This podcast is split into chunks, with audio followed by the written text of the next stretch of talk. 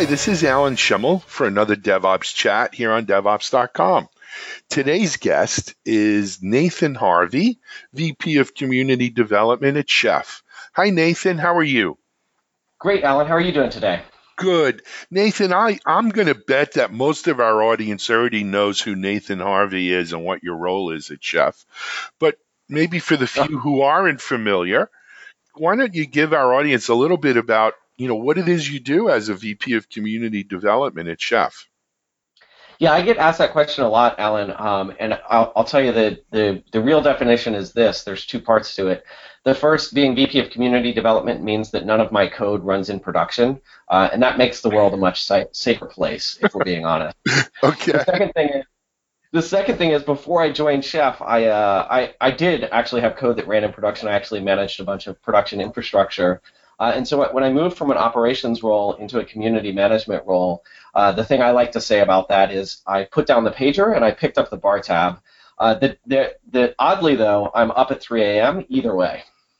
Yeah, well, I think that's just part of today's work environment where everyone's up. It seems at 3 a.m. depending Absolutely. where you are in the world. Um, yeah, but joking aside, you know, it's it's a it's really about going out and meeting with our community and helping fuel the love of Chef, helping folks uh, in companies large and small get better at automation, get better at DevOps, get better at you know great software development and infrastructure practices.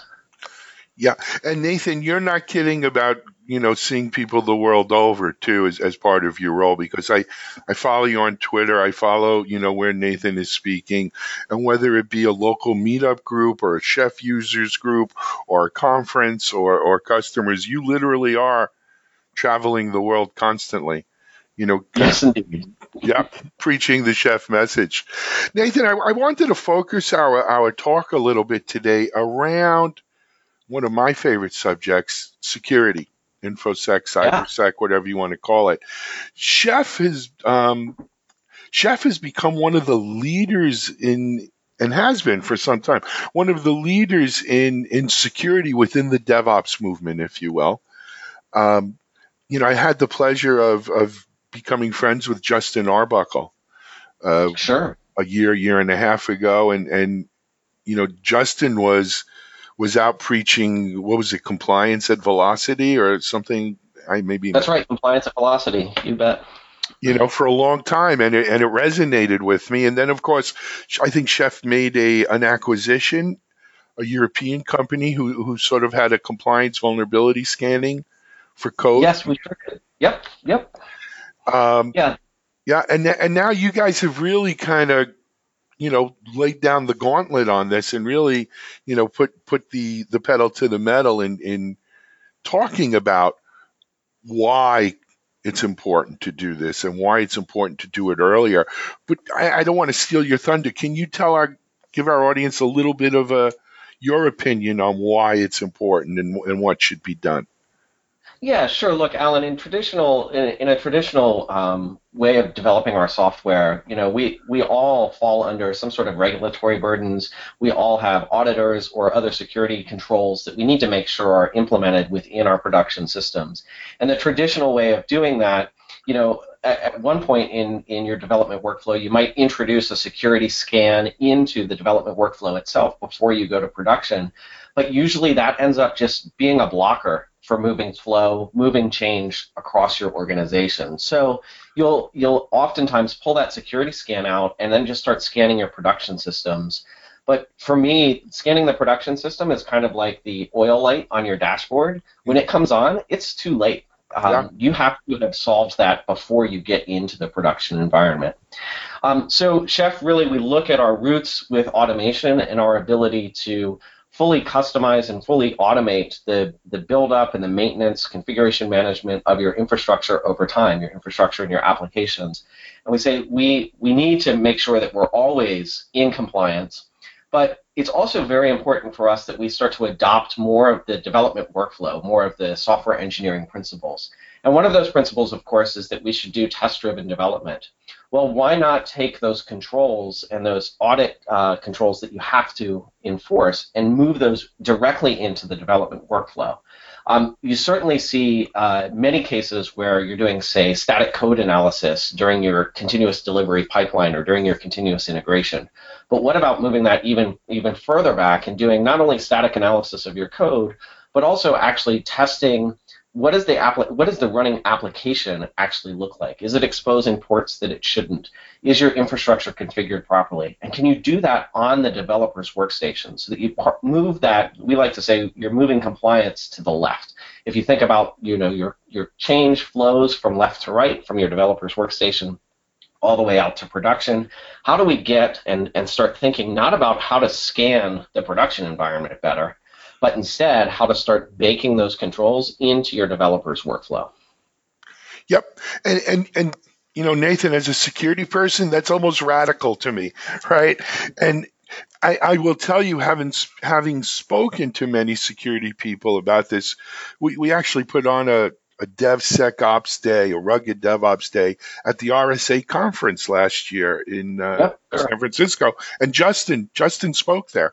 Um, you know, a lot of security people, this makes them very nervous, believe it or not, Nathan, because it's not them doing the scan. We're we're we're going to ask developers to scan their code on their workstation while I'm not there to see it, right, or not there to make sure that the, the right, right, right. But but yeah, has to be. Yeah, I'm yeah, sorry. I mean, let's let's look at that. Like um, in, in the past, and like uh, I I understand where these security folks are coming from, right? But if, if we look at today's enterprise and the and the way that software is built today, um, you know, security folks want to be the ones that are doing all of the scans, that want to be the ones that are making all of those assessments. And that's that's like on on the one hand, that's fine. They should absolutely be involved in those assessments.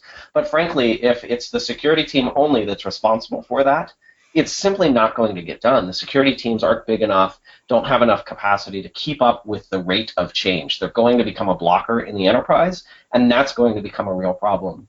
So it's really that security professionals goal or, or the way that they need to look at this is first, automation makes their job much, much easier. Not only can we remediate things that are found much, much faster, but we also gain consistency and things like that.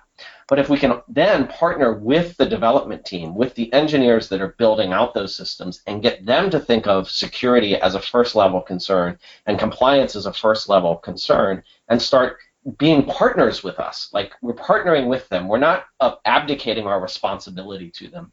And frankly, some of the scans that the security team is going to run in the production environment, they're still going to run those. But what we're going to find by giving developers better tools to run those scans sooner, to ensure compliance earlier in the process, that those scans are going to find fewer and fewer vulnerabilities. And those vulnerabilities that are found, we're going to be able to address and remediate much, much faster. And I might add, Nathan, not only much, much faster, but much, much cheaper. I mean, I've seen studies where it's something like 10x to 100x cheaper to take care of a, a vulnerability or a compliance issue, you know, at that sh- shifted left stage where it's still on the developer's workstation rather than on some cloud instance right? Absolutely, and that that may feel radical, but it's it's it's really just we're going back to our roots. I mean, we've known for for decades that fixing a bug uh, in the development process is much less expensive than fixing it after that bug has been released into your production environment. The same is true for a security control or compliance control. I, I agree. I agree with her. I agree with you. Nathan, I, I have a, another issue I wanted to touch on with you, and that is some people get hung up on, on the compliance, the C word, right? Yeah. Uh, so compliance versus security, right? They're not they're not synonymous, right? They are not. They are not at all synonymous. No. So I think that uh, compliance, uh, it, like Alan, let's think about this, right? Uh, you have a CEO at a company who has to sign off and, and agree to have, have auditors come in and, and assess whether or not they're compliant. Frankly, when an auditor walks in the building, th- there are many, many organizations who say our, our number one objective when the compliance person walks in, when the auditor walks in, is to get them to sign off on our audit and leave as quickly as possible. I don't want them meddling in my business. I want I want to get them out of here. Yep. Uh, and so you know, with that approach, what we really do is try to make sure that we can run compliant systems. And compliance, like, is there so that uh, we can assess whether or not we are secure. But security really needs to, it's, it's a different mindset than compliance. Compliance sometimes is the easier place to start. I want to make sure that my audits are passing. When I have audits that are passing, I can sleep at night knowing that my audits are going to pass, and then I can start to look broader at the system and in terms of am I actually building a secure system? But frankly, security is the foundation, and compliance is what sits on top of that. Yeah, absolutely. Nathan, um, the other thing I, I, I think that really has enabled or and you know maybe it's a little bit of a chicken or an egg kind of issue is does this enable them or have they have enabled the compliance issue is that developers are taking to heart the fact that security is everyone's responsibility and in, in the fact of the matter is it starts with them right Absolutely, and and Alan, we've seen we've seen similar things in the past. Look at look at QA teams where developers have said, you know what, we're going to start doing test-driven development. We're going to adopt some of those practices, and the QA teams get nervous. How that's that's my job. And the problem with having it be someone else's job is you're not going to you're not going to do it. You're not going to be concerned with it. And so really just like our QA professionals are now partnering with the devs the security professionals and compliance officers are now partnering with the development teams. And frankly, that's what DevOps is all about. It's about this working together towards those common goals and getting there as quickly as we can.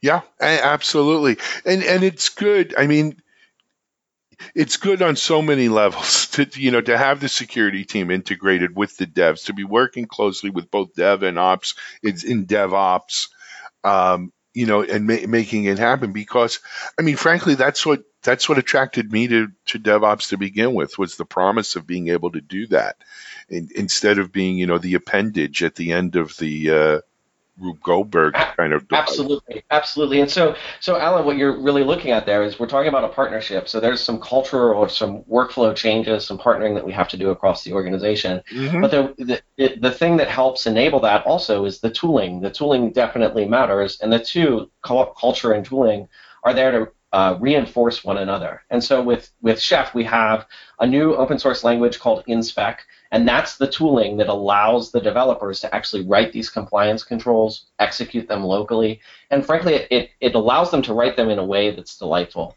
in a way that a developer understands, that a business analyst can look at those tests and understand exactly what's happening. Uh, and then with Chef Compliance, we also introduce those same compliance controls into our own scanner capability, where you can you can scan against your production environment, find vulnerabilities, go back into your automation code, remediate those, and watch that remediation happen across the entirety of your pipeline. Fantastic, Nathan. You know, as as I had told you earlier before we started recording, our time is limited. But for folks who maybe want to find out more about compliance scanning, more about Chef's capabilities in this area, where can they go to to get more? Yeah, for sure. The place that they can go is uh, www.chef.io slash compliance. Um, and again, I just want to sort of stress that the, the scanning capabilities are, are absolutely important, but really what we need to do is shift our mindset and think about how do we start writing tests for those controls and do those early on in the process. Uh, not that scanning should be an afterthought, but we really do need to focus on that beginning stages of our development process. And automation.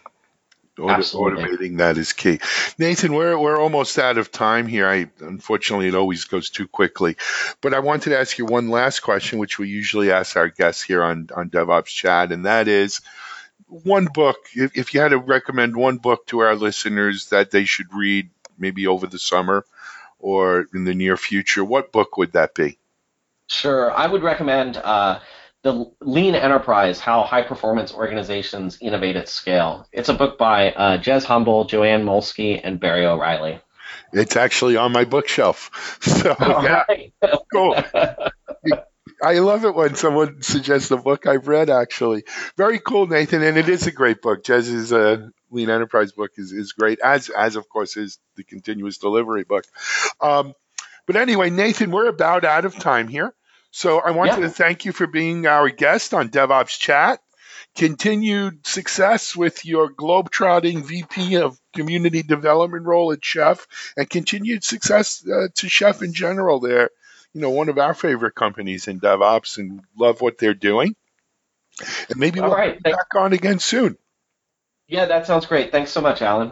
Okay, this is Alan Shimel with Nathan Harvey, VP Community De- Community Development of Chef for DevOps Chat. Thanks, and we'll see you next time.